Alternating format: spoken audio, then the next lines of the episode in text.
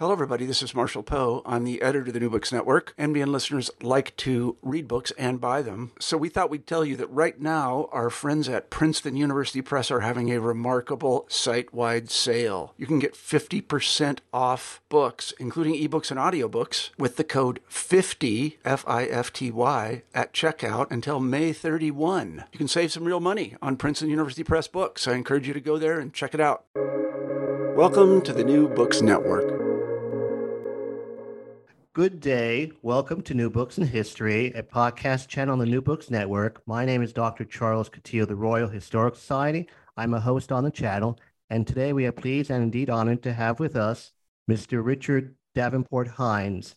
Mr. Davenport Hines is a fellow of All Souls College, Oxford, and is an author of a number of well received books, including Enemies Within and An English Affair.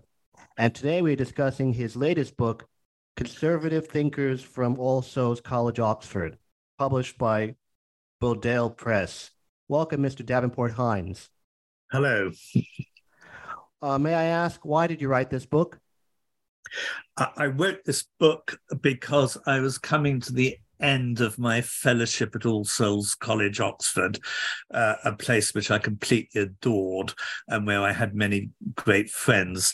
And I thought it would be a gift to them to give a lecture course on some of the past members of the college uh, who were perhaps not well remembered.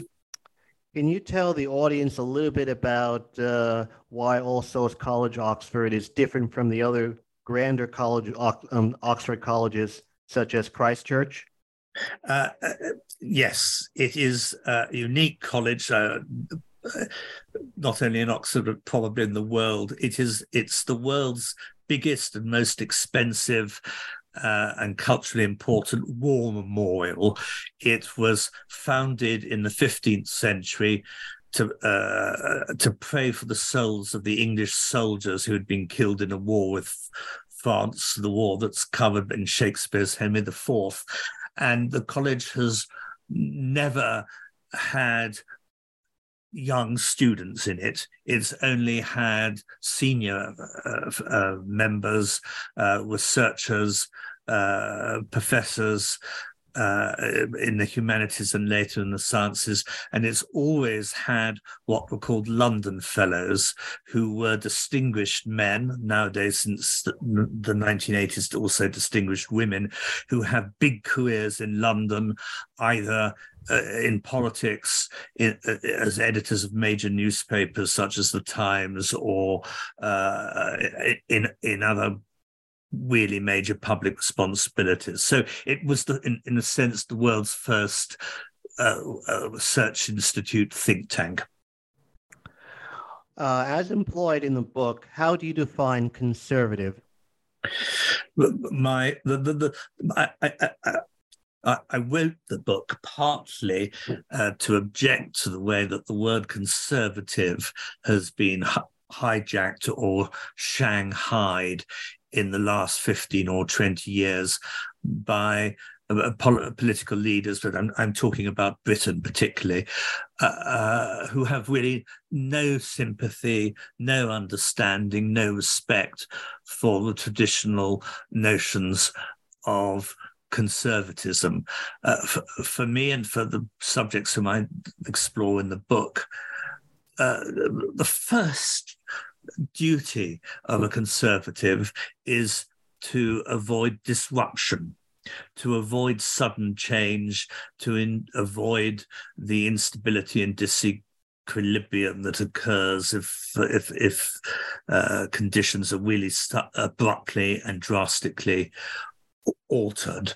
Uh, conservatism is about continuity, and I particularly argue in the book uh, uh, that conservatism has an absolutely fundamental duty to address the human capacity for grief and mourning.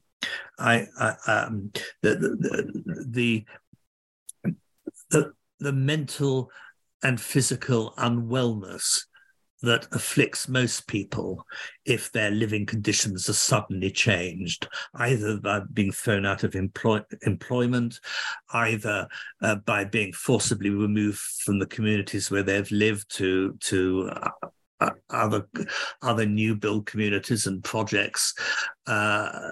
Uh, it, um, the the change of um, economic and social expectations that can suddenly happen uh, in, a, in a, in any individual's lifetime leave them shocked and lost and in mourning for what they've lost. And that I think is uh, one of the main themes of my book. Why do you regard the 17th century Lord Halifax, the so called trimmer, in a positive light Many would regard his opportunism at the time of the Popish plot in a less than positive light. Uh, I must admit, first of all, that I'm extremely attracted by his sense of irony. He uh, uh, he's um, serious and responsible in his approach to the world, but he is never solemn, and he sees always the humor in people's pretenses uh, and the emptiness in uh, people's claims to profound sincerity.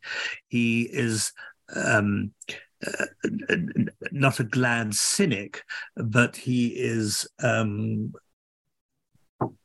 a, a, a, a, skeptic who is amused by the antics of people who um, make a big deal out of principles that are actually self-serving uh, devices.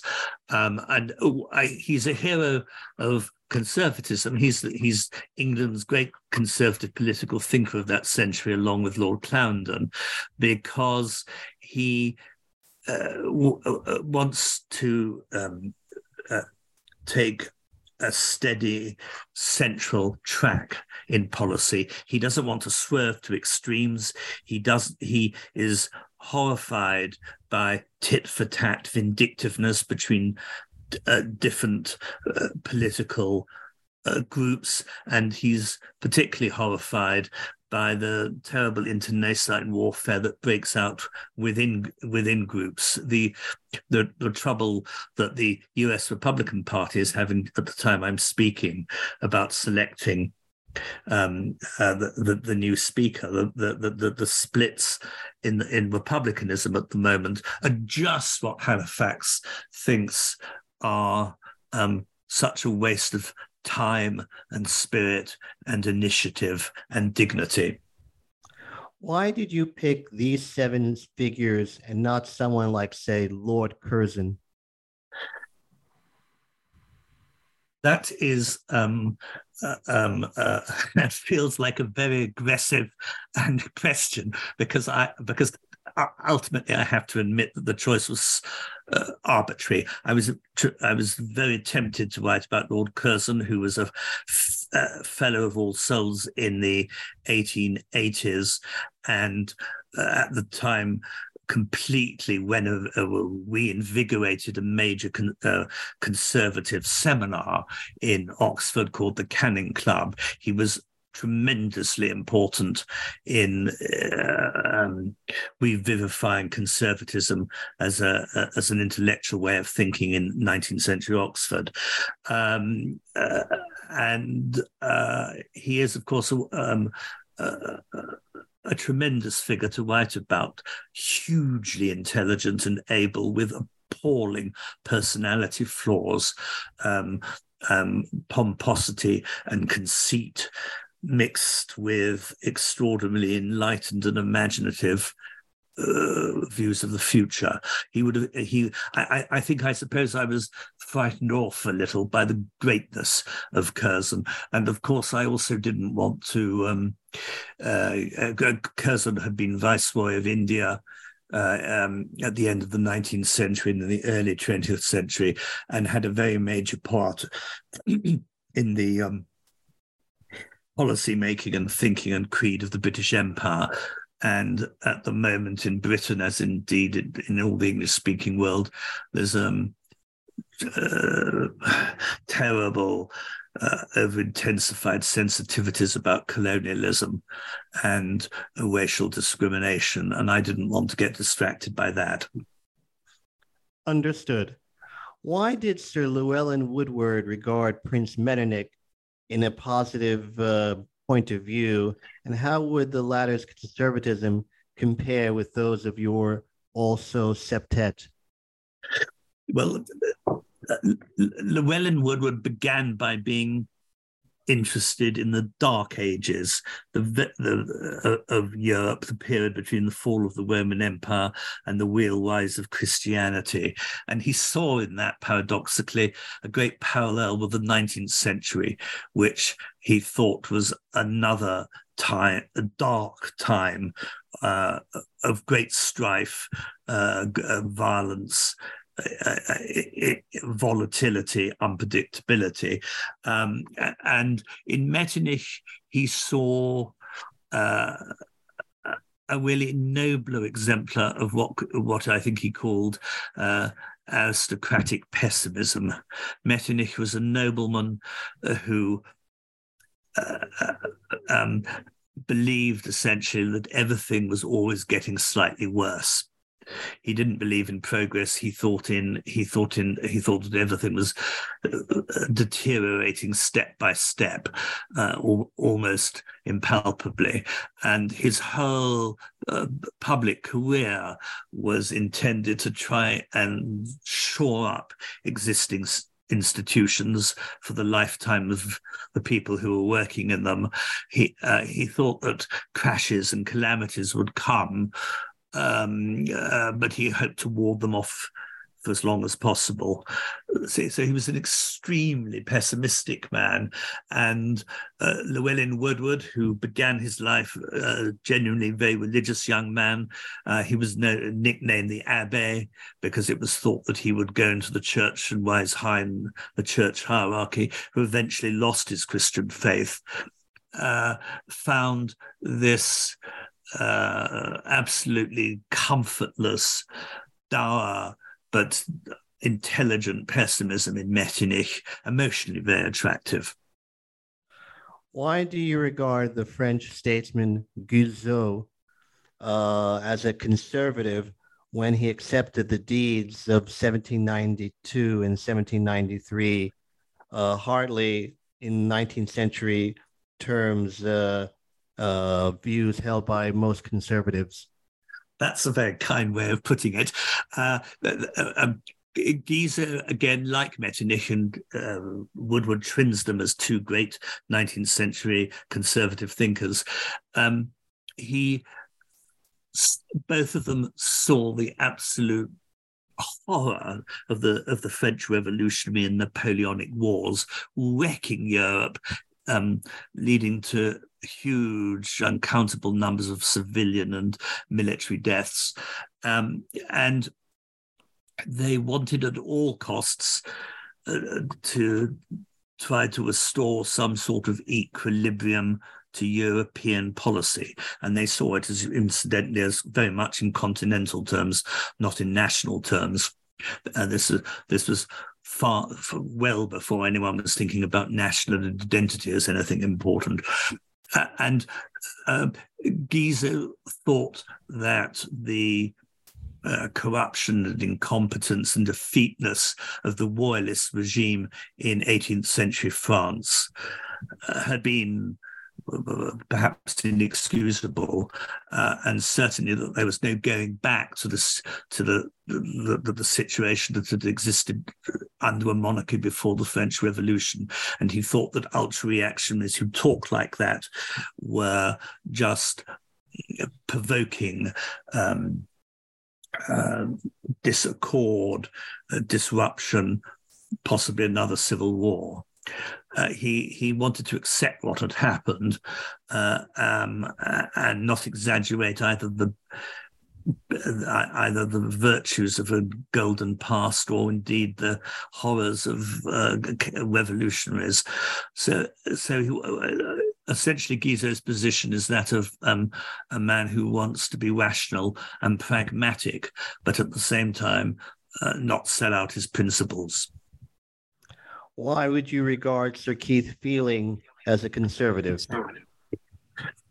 Well, I, because uh, he he, he uh, founded the Oxford University Conservative Association, and he set himself very consciously as a tutor to young men in the 1920s to train them uh, to stand for elected office and in due course to become conservative ministers of great responsibility in the middle of the 20th century England. Uh, he wrote uh, um, three short essay, uh, three short treatises or essays on the nature of conservatism, and he was really rec- uh, he was recognised uh, in his lifetime very much as uh, um, the leading conservative thinker in the University of Oxford. He was asked to sit on policy making bodies by the British Conservative Party, and he eventually got knighted by them. Uh, um, and he wrote Histories of the Tory Party, which was the name by which the, the Conservative Party was known until the early 19th century. He studied um, parliamentary conservatism much more deeply using manuscript sources uh, rather than other people's books uh, more uh, more energetically and strenuously than anyone had done before. Why, for you, was the replacement of A.J. Balfour by Bonar Law as the leader of the Tory party in 1911 an important event in the in that particular institution? Well, I'm no admirer of A.J. Balfour, who was uh, a, um, a, very conceited and lazy and self-satisfied uh, a, a, man. Um, uh, he had great intellectual power, uh, but he was too pleased with himself. Uh, he, uh, he, was too narcissistic uh, to give strong leadership or, or, or take policy in any sort of consistent direction. And when finally his leadership of his increasingly disastrous leadership of the early 20th century Conservative Party disintegrated, he was replaced by a man called Andrew Bonar Law, who had been born in uh, Newfoundland, who was of um, uh, who was of Scottish Presbyterian ancestry, who spent his um, early manhood working in an industrial city in, in Scotland as a as as a business as a businessman with a middle-sized business. He was a hard provincial businessman. He was godless and and and um, had no belief in organized religion or an afterlife, but a great belief in people conforming conforming socially by going to church. He had no interest in the landed gentry, the, arist- the territorial aristocracy, who had until then been a, a taken the labouring oar in running the Conservative Party in England.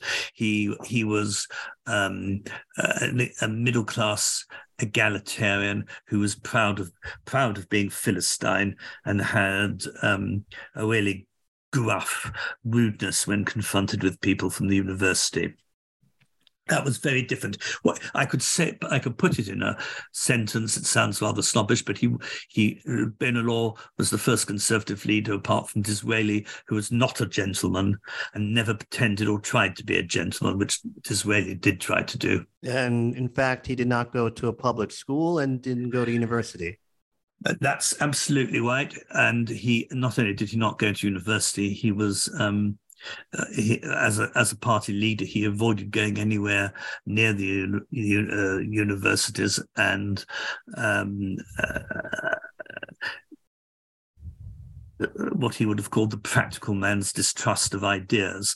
This this meant, of course, that he he was very susceptible to prejudice, and he behaved he was he behaved very bad. He he um, if I may say so, um, his behaviour uh, uh, just before the First World War was leader of the Conservative Party when he tacitly incited mutiny in the in the in the in the British Army, um, and when he engaged in unlawful conspiracies against the elected government and the parliamentary system um, really were um, uh, uh, uh, outrageous and um, exactly the sort of disruptive stunt that conservatism was meant to have nothing to do with.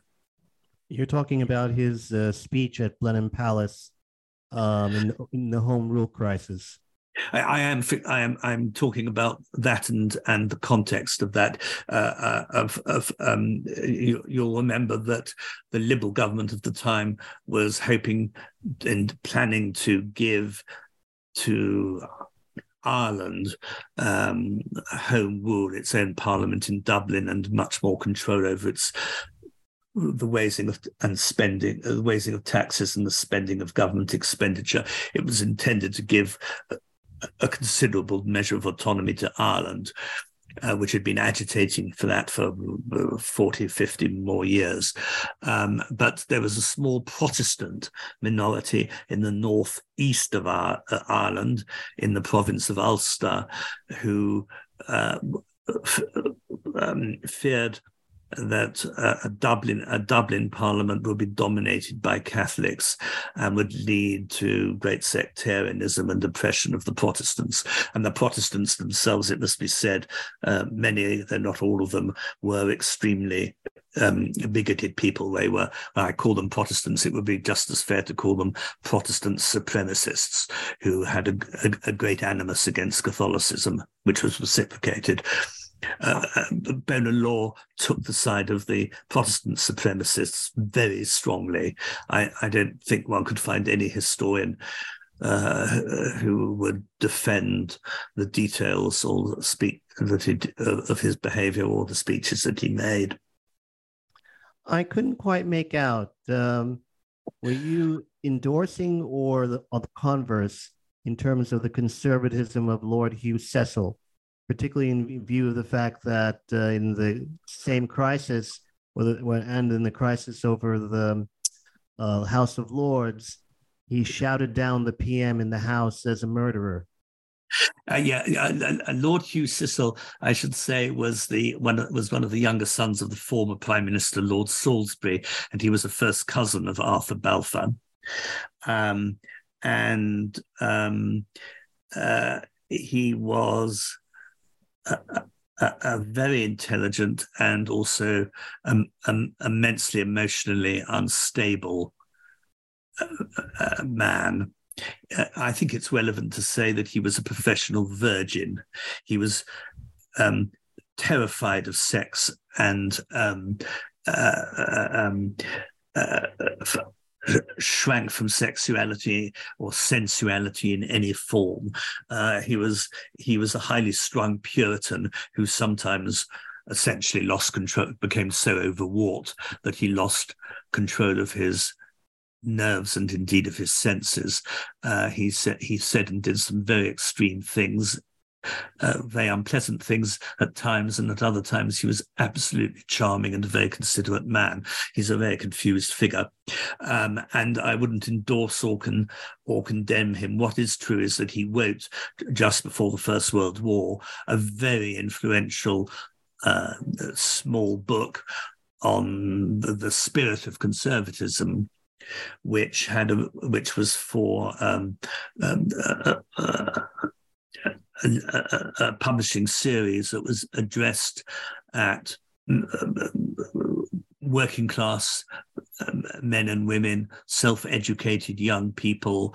Uh, it, it, was uh, it was a very inclusive book in its intended readership. Uh, it wasn't addressed to other members of the Conservative Party, but it was meant to be uh, a rallying cry for uh, the the protection of old institutions, of the protection of Protestantism, uh, and uh, of uh, the rejection, essentially, of modernity. The, the Cecil family were hyper Protestant um, uh, in a way that um, I think would now would now be found in, um, very intolerant. They they were an anti-Catholic family, and later in the 20th century, when one of the heirs to the Cecil family, fell in love with uh, um, a, a, young woman from a very upper class family who happened to be Scottish uh, the, the family absolutely forbade the marriage and separated the couple. And the only way the couple eventually were able to marry after a gap of many years was to get together again and make sure that the young lady got pregnant, and which forced the young man to do the decent thing. And they, he, they were able to accomplish a marriage which otherwise the Cecil family would absolutely have prohibited. So that the sectarianism is a very important ingredient. Religious sectarianism is a very important ingredient in understanding conservative thinking uh, in the first half of the 20th century in England. Is that why you talk about Bishop Henson and his ambivalence towards the establishment of the Church of England?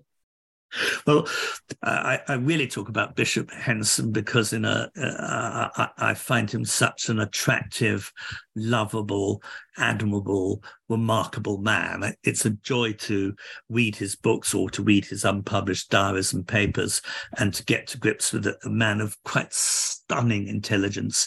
He comes from, uh, um, I think one would say, a blue collar background in England.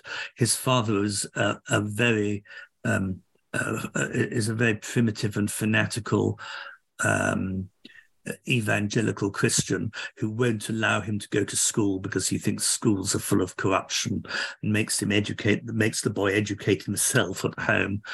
Uh, but the boy gets at a really precocious age. He manages to go to Oxford University where again he's not allowed by his father to go to an ordinary college. He has to live way out of town in a very um, dull, um, a sort of the, the, the, Pittsburgh suburb of Oxford, uh, and educate himself. And, and then at a really young age, he's elected as, uh, as, a fellow of All Souls at the age, I think, of 20, then goes into the Church of England, um, and becomes one of its leading intellectuals for 50 for 50 years. Um, he is initially a tremendous supporter of the, established Church of England. That's to say, the the, the, the word of the Church of England as an adjunct to the state, almost as another department of state, as a, as a ministry. Uh, and he um, uh, undergoes a, a complete somersault of opinions in the 1920s when the House of Commons, which is by then full of people who aren't believers at all, aren't Christians, uh, aren't members of the Church of England, uh, starts interfering quite actively in the management of the Church of England uh, through parliamentary legislation. And that's the moment when he says, uh, we can't have we can't have here today, gone tomorrow politicians who may not be Christians telling the Church of England how to run itself. That's that's the cause of that's the cause of it. And he is again another extremely intelligent pessimist. He thinks that most things are getting slightly worse steadily all the time, but he also believes in humane behavior to other people and to treating individuals and communities with dignity. Um, and he has he has like many of the people in my book henson as a christian has a passionate, wonderful uh, adherence to the causes of truth and justice. He can't stand lies. Uh, he can't stand sentimental fudges or political tricks. He has a, a level of probity and integrity that's that's really, I think, glorious. Would it be true to say that, unlike uh, the historian Elie Kedourie, you, on the whole, have a favorable view of the third Viscount Halifax? Yes, I, I, I um, I tried to. I have a whole chapter on Lord Halifax, who was a Fellow of All Souls for much of the 20th century, uh, who was Viceroy of India, Foreign Secretary, a very important ambassador in Washington. Uh, um, and who is a is a, remains a controversial figure in British political history. And I I wouldn't say I endorse or uh, condemn or judge him. Uh, I saw my task, which was an enjoyable one to try to do, was to get inside his head and explain really what he thought and why he did, took the courses of action that he did, why he recommended people to behave as he did. Um, he is um, he comes from a rich northern landed family uh, and he believes passionately uh, not only in uh, the value of agricultural communities and the beauty of landscape and the preserve, but but above all in the preservation of the, the, the social traditions, the morality, the loyalties of country people. He doesn't. He is very much not a nationalist um, he he believes that the counties, that's to say the, uh, equivalent of the states in the United States, the the the the, the, the, the counties, the regions in England have a character and an integrity and ought to have an internal loyalty all of their own. That is one of the most powerful things that one can have. And um, as an example of this, which I sh- share in the book repeatedly, um, the the bravest the most the, the the most easy to train, the most impressively performing military regiments are those where the soldiers uh, all come from the same area. They know one another's streets if it's an urban area. They know one another's villages if it's a country district. Where there is a sense of really strong sense of locality and roots, people are much more committed as soldiers and Halifax says they're also much more co- committed as civilians. So I was trying to explain, uh, without taking a judgment in any way on on any point, why he believes so strongly that conservatism had to take care of country, had to take care of uh, country people, which is what he thought. Also, he's regarded. I wanted to make the point that Halifax is regarded by most British historians uh, as an upper class landowner. But I wanted to remind them that he was a fellow of all souls, that he taught modern history to young to undergraduate young students there. He was, in fact, a university teacher for a good bit of his time. He would have had to in that period, if one was a fellow of all souls, one often had one had to, under the regulations to resign if one married, and he postponed marrying until the expiry of his fellowship because the fellowship meant so much to him, and the the the uh, a great theme of my book is how the how enriching, how important, how influential informal conversation is among academic colleagues. I, um, I, I, quote one of them as saying, We agree in everything except our opinions.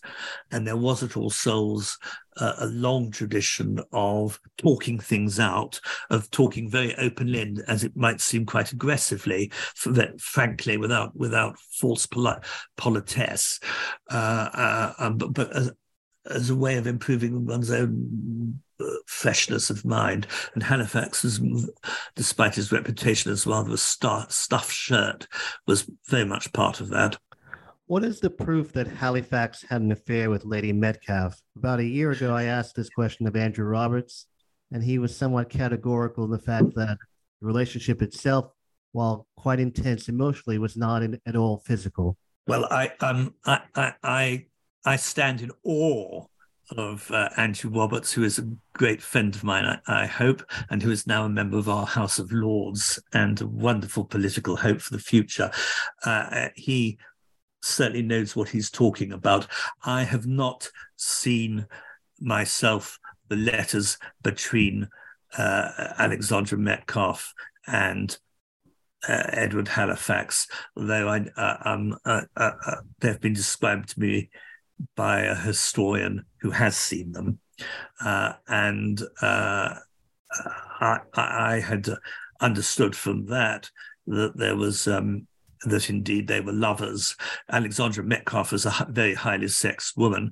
She uh, had um, among her lovers were her elder sister's husband, the fascist leader Oswald Mosley, and a good number of other people. Um, and I would have, um, I, I, I, I, would. She was not, uh, ch- not um, naturally chaste. Halifax mayor, they were, it is true that I should say that they were apart for most of the key period of their relation, the, the, the key period of their relationship. He is in Washington as ambassador, and she is back in England.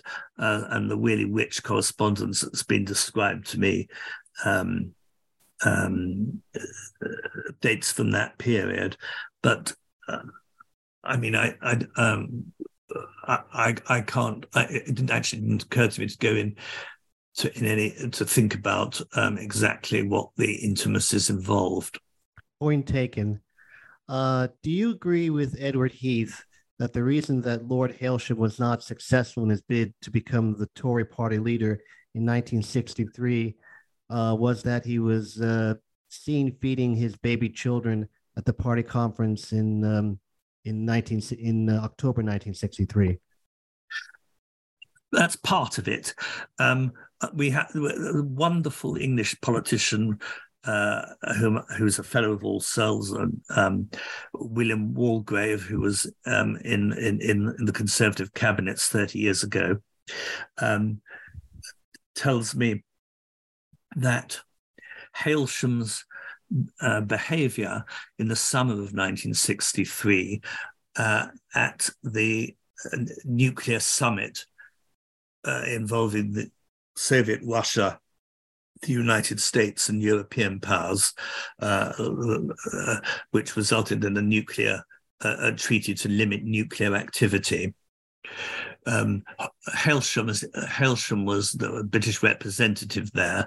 He was a very um, bumptious, noisy uh, man.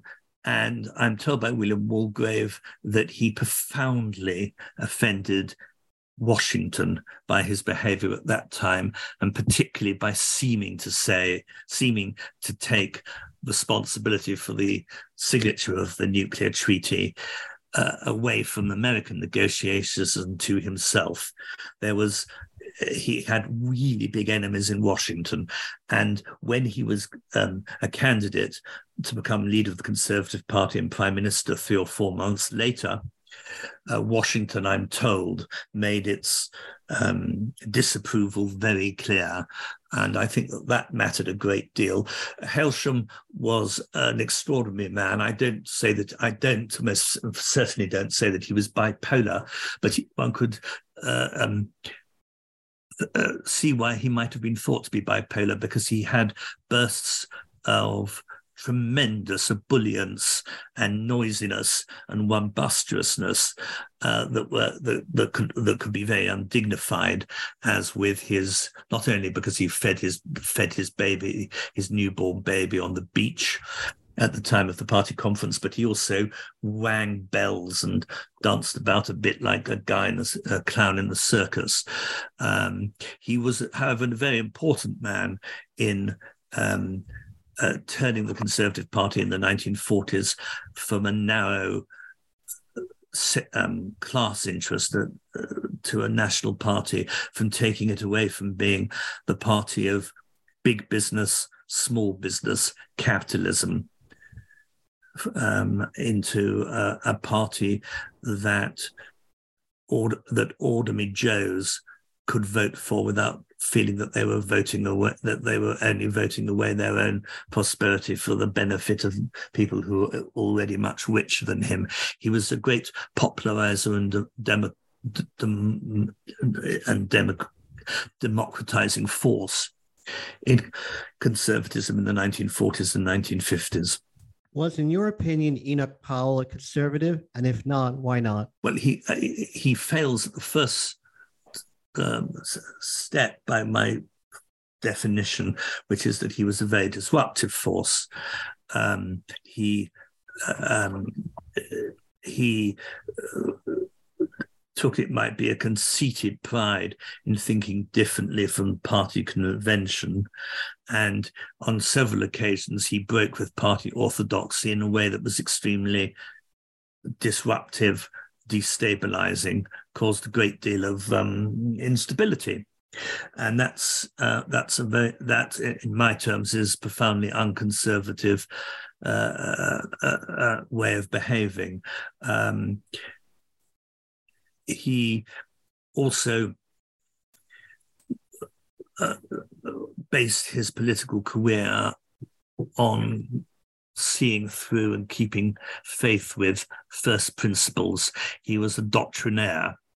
He um, worked out on fairly elastic and inelastic and abstract lines what he thought was the right way to go forward according according to doctrinal considerations and then he kept to it uh, relentlessly he was not a man he, he disbelieved in adjusting policy in order to temporize and to uh, um, um, in order to temporize and in order to bring in um, uh, other groups of opinion that were opposed. He was not a, uh, uh, the word I was looking for is conciliate.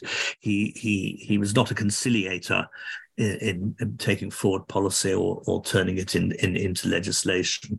Um, uh, and conservatism is is as my book shows over and over again, it's entirely about uh, um, adjusting loosely held principles to the practical conditions in which they might be operated. And Enoch Powell doesn't doesn't doesn't manage that at all. He's um he's I I I have a and then it seems to me that one of the appalling malaises of the late 20th and the early 21st century is the cult of the outsider. And whether you whether it's beatnik poets, a dreary, druggy, not very original beatnik poets making a great cult of being outsiders, or whether it is political leaders who um, fancy themselves as being outsiders of the political parties. Um, uh, they uh, they are to be an outsider is to be fundamentally egotistical, uncooperative, uh, not um, um un, un, unwilling to work, unwilling or unable to work with other people.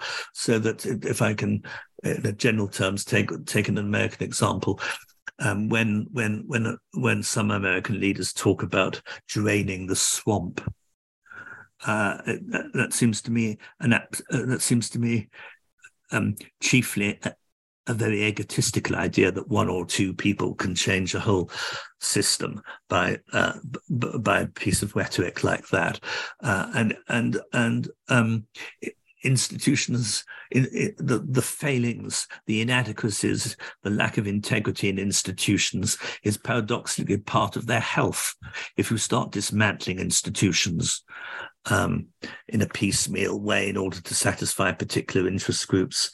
Uh, the the institutions get much the institutional structure gets much more weakened, and that is what Enoch Powell is inclined to do. I mean, I think he's a very vain man, uh, and uh, does a lot of uh, harm to the Conservative Party at times.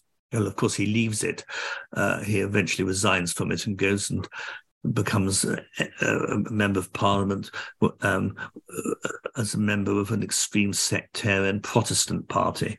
And I don't believe that religious sectarianism should be touched by anyone uh, in, uh, in, the, in the politics of a civilized country. Why was Lord Radcliffe chosen to head the Boundary Commission in the partition of um, the Indian subcontinent? Was it because he went to the same public school as the prime minister? No, it was um, uh, uh, because he was had the self confidence to accept the job. He saw uh, the British government had enormously and irresponsibly accelerated the date for their taking their troops out of in, the Indian subcontinent and granting independence to India and Pakistan. Uh, they bought they bought the deadline forward by uh, a year or more at very short notice, and it was necessary to draw the new boundaries between uh, India and Pakistan again on sectarian lines. It's a ghastly, impossible. It was an impossible task, and uh, um, uh, much forced on the British by the behaviour of a- a- Andrew Roberts, great bugbear uh, Louis Mountbatten, the viceroy, the playboy viceroy of India, uh, and and there was almost no one who had the nerve to take on such an impossible job which no one could succeed in. And Radcliffe says, in effect, I know, I, I know, I'm, I, I know it will. I'm get, I will make a botch of it, but I will do it better than anyone else I can think of who's likely to take the job. So he takes the job. Um, uh, as, as, uh, uh, as a matter of self confidence that he can do it when he has learned that so many other people say they're going to do things and then fail. He's a. He, sorry. Go ahead, please. Well, I was going to say that I, I, to, to give the background to Lord Radcliffe, he is an immensely successful uh, attorney before the Second World War with a huge uh, remunerative practice, uh, and then during the war has been Director General of the Ministry of Information. That's say the department of the British government that was in charge of foreign propaganda and domestic morale. And he has a fantastic sense of the change that happens in the mid 20th century. Your vice president, um, uh, Roosevelt's vice president, um, um, uh, uh, um, says Henry, that Henry Wallace. Henry Wallace. Henry Wallace says that um, uh, this is the century of the common man, and this is a phase that strikes horror throughout all the corridors of all the English government departments because they see um, an ill-informed pub, an ill-informed and inconsistent and impulsive public opinion making hay of good governments, good, good purpose of government. And Radcliffe has really outstanding both sensitivities and methodical understanding of what is involved in leadership in the in the new dawning century of the common man. Uh, so he's he's he's extremely well positioned for that for that job. Uh, he uh, thinks that the abandonment of the empire at that time is wrong. He thinks it's too early, uh, and he doesn't support the policy at all. But he's willing to serve his government in trying to implement it as best as can be done in the circumstances. I think he's loathed now by opinion in India, Pakistan, and Bangladesh, but I think he's a very uh, courageous a man who never wanted to be thanked and did um, and did well. Why do the British people no longer respect their betters, the so-called good? Um, um, um, uh, I wonder whether anyone on your podcast before has put their head in their hands and wept. I feel like I feel like sobbing my tears rather than trying to answer that question. I mean, it is uh, it, it is uh, uh, it is uh, the, the, British Isles at them now is really in a, a heartbreaking and I think irreversible free fall because there was suddenly a belief that wholly inexpert opinion uh, uh, everyone's opinion is as good as anyone else's essentially. There was no sense that expertise or knowledge uh, or um, uh, uh, uh managerial deafness or even person, which I think is very important, personal character matters, um, uh, and which is why one has television comedians suddenly becoming major political influences in England, and um, uh, why we've had this um, heartbreaking calamity of Brexit, um, which uh, the idea of the, the, the, the, proponents of Brexit thought that um, taking Britain suddenly out of an institution of which it had been an integral part, in which its laws were entirely enmeshed for, uh, for half a century, that the instability of this wrench, uh, uh, this, this complete jolt of the established order wouldn't destabilize all the other national institutions. I mean, with the um, the, the, the, the, reputation of the British Parliament uh, I, am sorry to say, has absolutely plummeted. After all, it, it, it at one stage, try, uh, uh as many of your members will know, but not perhaps all of them. Uh, in in in in uh, 2019, um, the, the, then Conservative government with the ruling majority in the House of Commons tried to prorogue Parliament, tried to suspend Parliament. Um, uh, and uh, and there were measures at the there are constant measures which are um, uh, being proposed uh, by the current gov- governments in England, which um, take away parliamentary power to make legislation and leave it to the discretion of of ministers.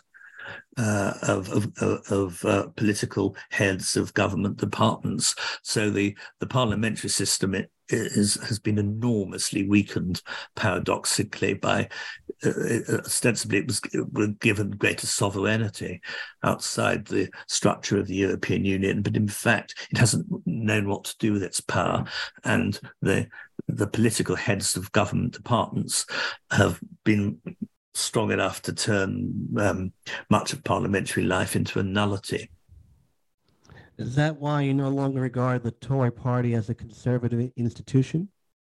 Uh, yeah, yeah, very much so. I mean, it is, it is. Um, uh, the great defenders of the Conservative Party at the moment are uh, uh, uh and by the way, I really like extremely rich people. I enjoy their company, and when they talk to me, I'm very grateful. But the the the Conservative Party in Britain now is uh, um, taking decisions and making policy for the interests of a small number of hedge fund managers and billionaires who can make a great deal of money out of political and economic stability, instability. Uh, they're not. There is no attempt to have um, a, co- a coordinated government going slowly and steadily in the same direction. We have policy initiatives that contradict one another and create uh, create market instability and therefore um, create a wonderful opportunity for people privately to make money. Uh, uh for, their businesses or for themselves, that's that. that I mean, I don't make um, cheap shots about corruption, but uh, the um, the, the among my personal friends who are still very supportive of the Conservative Party. They're all pretty rich people who know how to make money out of disruption, market disruption. That's what happened. It was an extraordinary episode when uh, last year when um, um, Liz Truss became prime minister, uh, so shockingly inadequate a person that the Queen died, I think, of dismay two days after the Truss was appointed. And she introduced measures which were so clearly designed to unsettle the markets, um, to break the mold. Uh, to show that they were, uh, in, political terms, outsiders, that they were going to drain the drain the swamp, um, and the British economy was absolutely wet in a week.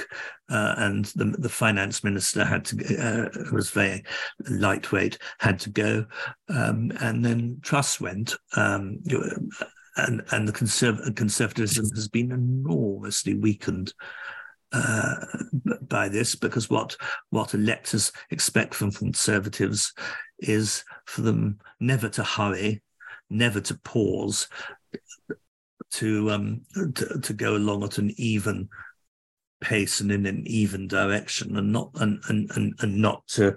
Uh, uh, throw away British reputation for um, economic uh, responsibility. I mean, an American banker said to me quite recently, uh, the British economy now is a basket case. Uh, and and that's what happens if you have um, wholly unconservative disruptors um, uh, uh, leading what is ostensibly a conservative government. And um, uh, we have the, the extraordinary thing is that Britain now is ruled by a political elite which says very noisy that it's an anti-elite, that it's anti-elitism. There's this fundamental humbug uh, uh, in, in, which people who are definitely elite, if not a very salubrious elite, um, pretend they're nothing of the sort, pretend they're the voice of the people or that they represent the, uh, the common man. If you wanted people to take one thing away from your book, what would it be? Uh, the belief uh, in honest leadership by socially responsible and intelligent people who have been educated to be socially responsible paternalistic to not to scorn or exploit the weak or the poor, the disadvantaged, but to feel responsible for them, uh, um, and but above all, not not to be populists. I mean, what is what I've seen in, in the last ten years in in in Britain is the the the the chaos, and then the uh, disappointment, and then the uh, huge and unchanneled anger that comes when political leaders um, up populist causes or, or, pretend to take up populist causes, promise populists exactly what they want, which is always conf- and what populists want is so often mutually incompatible, conflicting. Um, uh, I mean, it's pop, populism has uh, populism, uh, particularly when it takes on a sort of nationalistic nativist twinge uh, is, is, is proving a heartbreaking mistake. On that observation, I would like to thank you very much, Richard Davenport Hines, for being so kind as to speak with us today. This is Charles Coutinho. Thanks for listening to New Books in History, a podcast channel on New Books Network. Thank you once again. And thank you.